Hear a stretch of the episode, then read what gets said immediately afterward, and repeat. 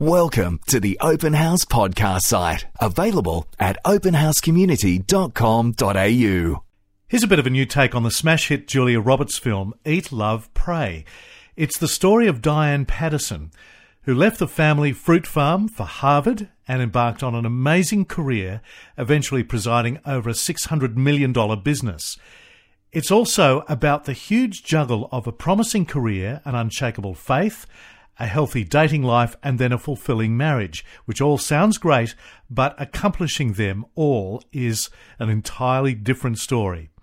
In her story, there are dreams and goals, heartache and struggle, and Diane shares her experience and advice for young women in her book, Work, Love, Pray. She's also the founder of 4word, a ministry for professional Christian women. Diane, welcome to Open House. Thank you, Lee. Glad to be on with you. Thank you very much indeed. You are, I suppose, living proof that women can fulfill their dreams of a great job, marriage, and solid faith. As I said, it sounds easy. Yeah, it is. Uh, it sounds easy, but it's definitely hard. You have to be very intentional about it. And boy, without your faith, I don't know how anyone could do it. You're obviously a very highly motivated woman. Did you always have your sights set high? I never thought I'd have the opportunity to be the COO of two Fortune 500 companies. But I was very fortunate that my mom always put in my mind that you can do whatever you want. And so I always was looking for that next challenge to accomplish but I never would have told you I would have been CEO of two Fortune 500 companies. A lot of women have been told that in this previous generation you can do everything you want. Do you think that is true?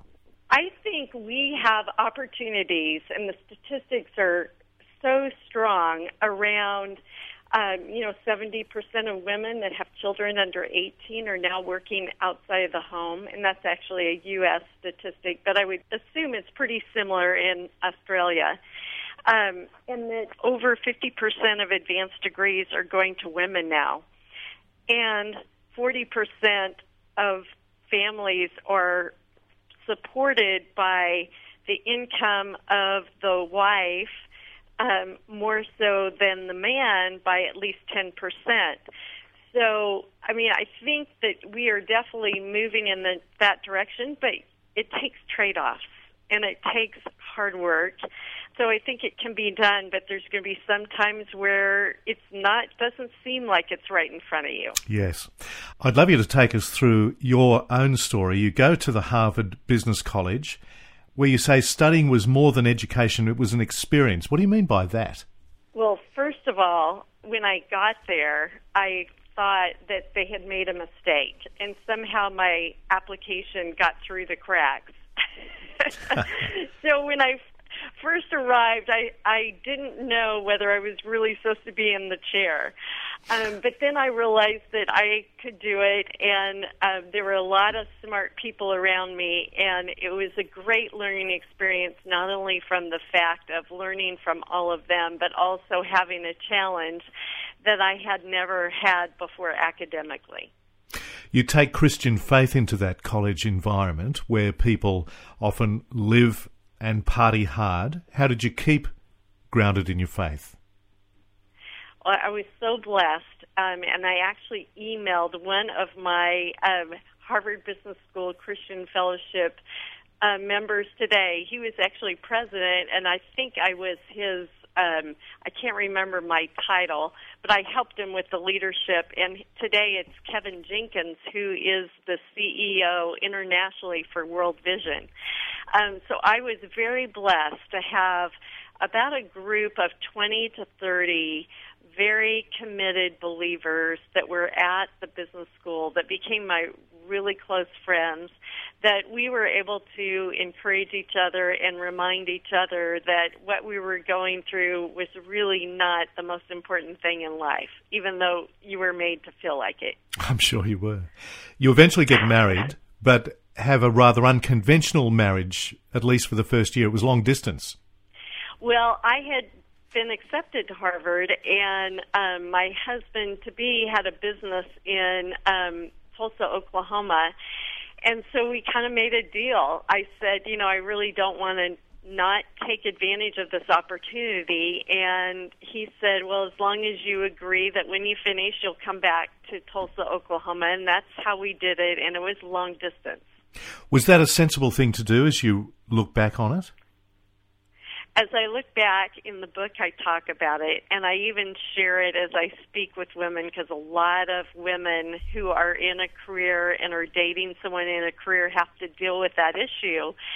And I really recommend to them don't make the mistake I made, um, in that it is really important to live in the same town before you get married so you really know what that person is like day in and day out. Yes. So eventually you hook back up and live in the same city. You fall pregnant with your first child and you're fortunate enough to be supported by your work. Even with that support, how do you say you're able to meet all those often competing pressures of family, faith, your career? Well, I think first you've got to have a real focus on keeping your faith at your core. And I didn't do this perfectly, and I think I talk about that in the book also, where um, there were times when I wasn't waking up to a Bible study. I was always involved with the church or with a Sunday school class or teaching the class, but I wasn't doing a lot of my own personal Bible study or having a close group of women that were like minded as me, um, as authentic relationships. And that was one thing that I learned as I grew in my career that I really needed those two things. And so I um, rectified that over the past sort of six to seven years of my life.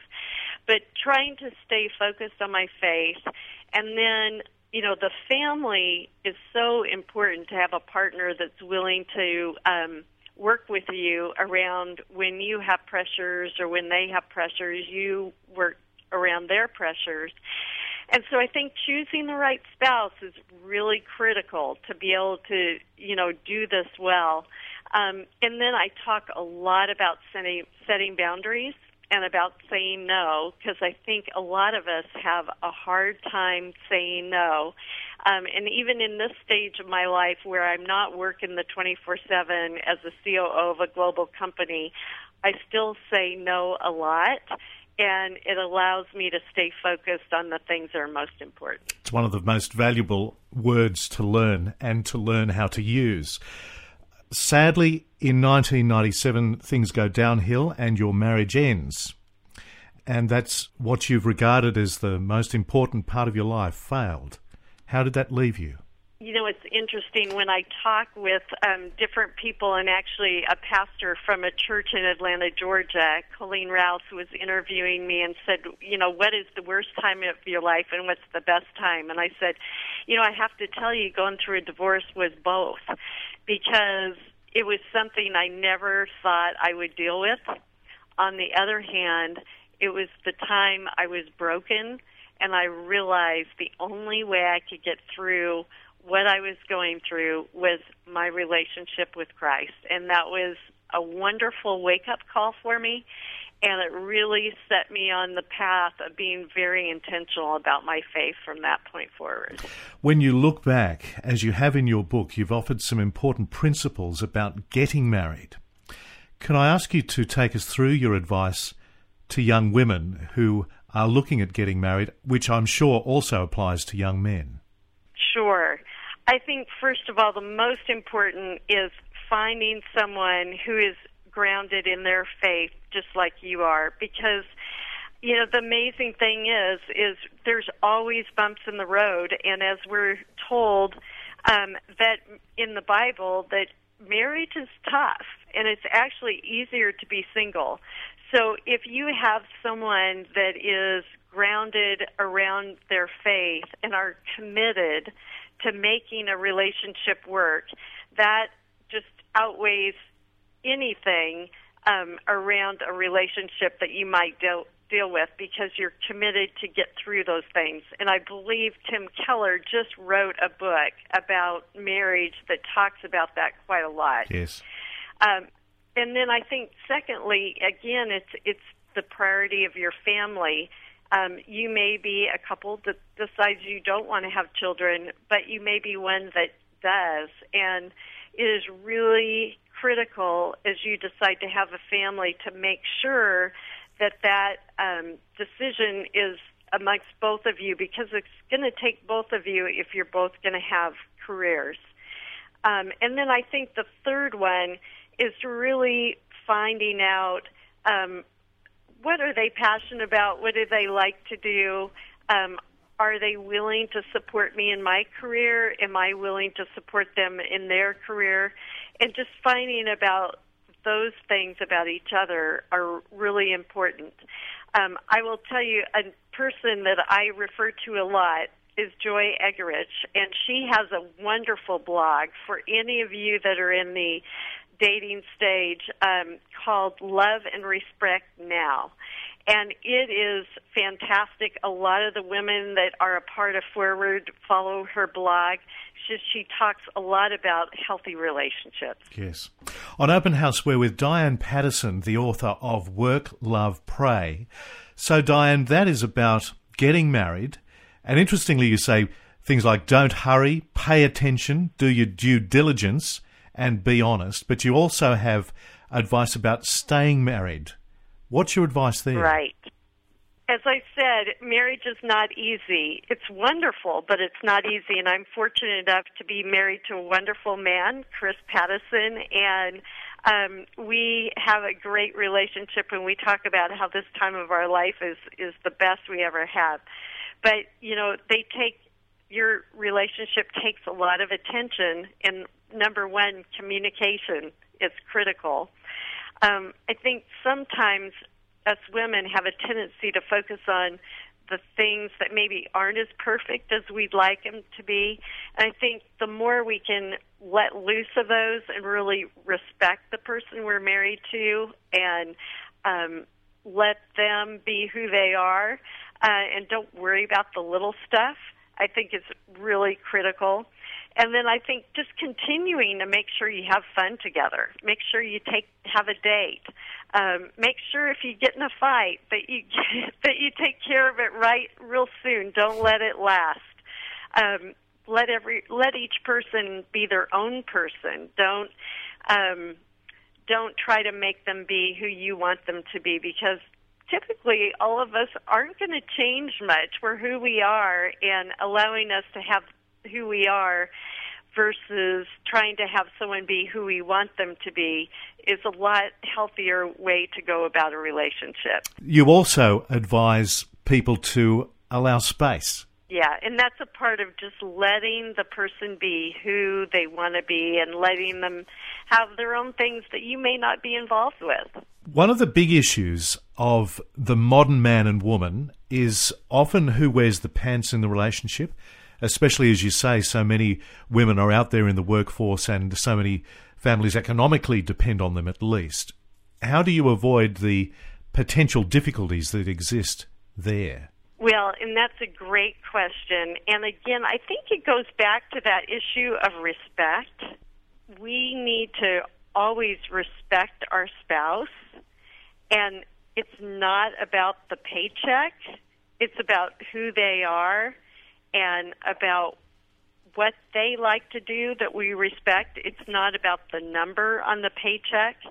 And I think that's one thing we've got to all um, come to grips with because unfortunately the world really, really focuses on the number on the paycheck. So, what's your answer to that? It is really to try to make sure that your relationship is grounded with your faith and with your family as a priority, and then respect for each individual and what they are passionate about doing career wise, not around what the paycheck is. What if there is no faith in the family, or what if there is faith on one side of a marriage or partnership? Boy, that's a tough one. Yeah. You know, because even we are instructed to be with someone who's evenly yoked. It will take a lot of work. And hopefully, through time, you will have the opportunity to bring them to faith. And I know a lot of couples where that has happened. But I do think because you have a different perspective on life, it definitely is a lot harder. Can I ask you about the issue of work? It is such a dominant factor in so many of our lives. You say that each person must find a compatible work environment. What do you mean by that?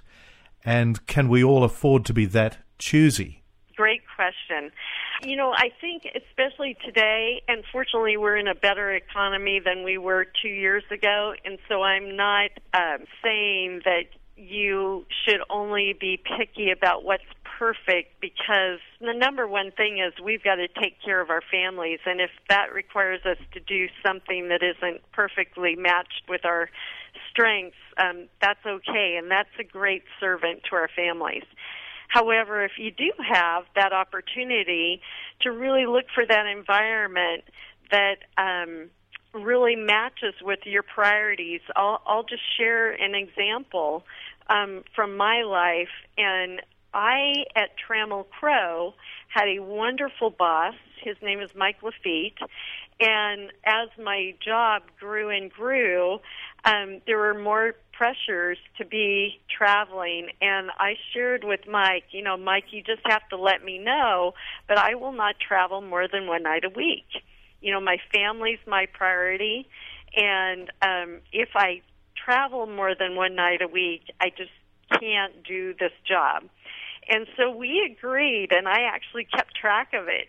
Um, but if that kind of openness and honesty has someone say, Well, I just don't think it will work for you to be here, I think that answers that question. So there's a lot of questions you can ask that will allow you to find out whether the work environment is compatible with your priorities. Yes.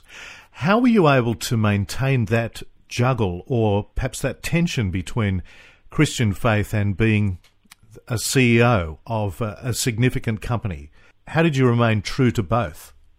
Uh, my workplace was a place that I was supposed to be an example. And I love the quote by um, St. Francis of Assisi, which says, In all things you do, act like Jesus, and if you have to, speak. Yes. It's often quoted on Open House, actually. And I think, unfortunately, I probably botched it up a little bit, but it's sort of that's the gist of it. But I think in the work environment, you're given so many opportunities to just be as much as you can like Christ that you don't have to say a word. And people will know you're different if you really strive to do that you know, I was very fortunate in that I worked in a work environment at Trammell Crow and CB Richard Ellis that, you know, we were obviously very respectful of what the company um, expected us to do. On the other hand, um, we had an online Bible study every Monday and every Friday. And when we were in conventions where we would be together, we would get together in a breakfast area that we would pull the believers together. And it was just such a great opportunity to encourage each other and to have a connection that was beyond what we were doing every day. Diane, in the title of your book, Work, Love, Pray, would you say we can't just have one of these things and still be content? No, if you just had the pray, which is the faith, many people have been content by having that relationship only with God. And I see the monks and a lot of other people that have that only one. I can't imagine any of the others by themselves. Um, having relationships with people on earth, we all have our faults. We all have our sins. We can't replace that relationship with Christ. And so the pray is possible on its own, but I don't believe the love is possible, and I surely don't believe the work is possible. I can't imagine someone that all they do is work and don't have a relationship with their family or with their friends and don't have a faith if their life doesn't have that fullness that we have the opportunity to have in or, in having all of those. Beyond your book, I mentioned your ministry online, 4word. Can you explain to us what that is and what's your ambition for it? We have an online website. It's www.4wordwomen.org. And the mission of 4word is to lead, connect, and support professional women to reach their God given potential. And so, in doing that, we know this world and this age is very virtual, and we blog three times a week. We also have a private Facebook page where people that come to our website can have peer to peer discussions in a private space. And we also have people in cities that have formed their own private Facebook groups that are tied to 4word so that they can ha- meet other people virtually that they can bounce ideas off of, get to know, etc. So not only is there content that we put on Monday, Wednesday, and Friday of every week, there's also over a hundred resources with links to people like Joy Eggerichs um, that I mentioned earlier that might be a better resource and expert than we would be at 4word. Um, so it's it's really meant, and we have 4,500 people come to our site a week from all over the world. 40% are outside the United States. So it's really uh, great to see that there's a need out there for the kind of content and resources that we have. You're dead right about that. We'll post the details of 4word on our Open House Community Facebook page. Diane Paddison, author of Work, Love, Pray. Thank you so much indeed for joining us on Open House. Thank you, Lee. We hope you enjoyed this Open House podcast thanks to Christian Super and Real World Technology Solutions. To hear more from Open House, visit openhousecommunity.com.au.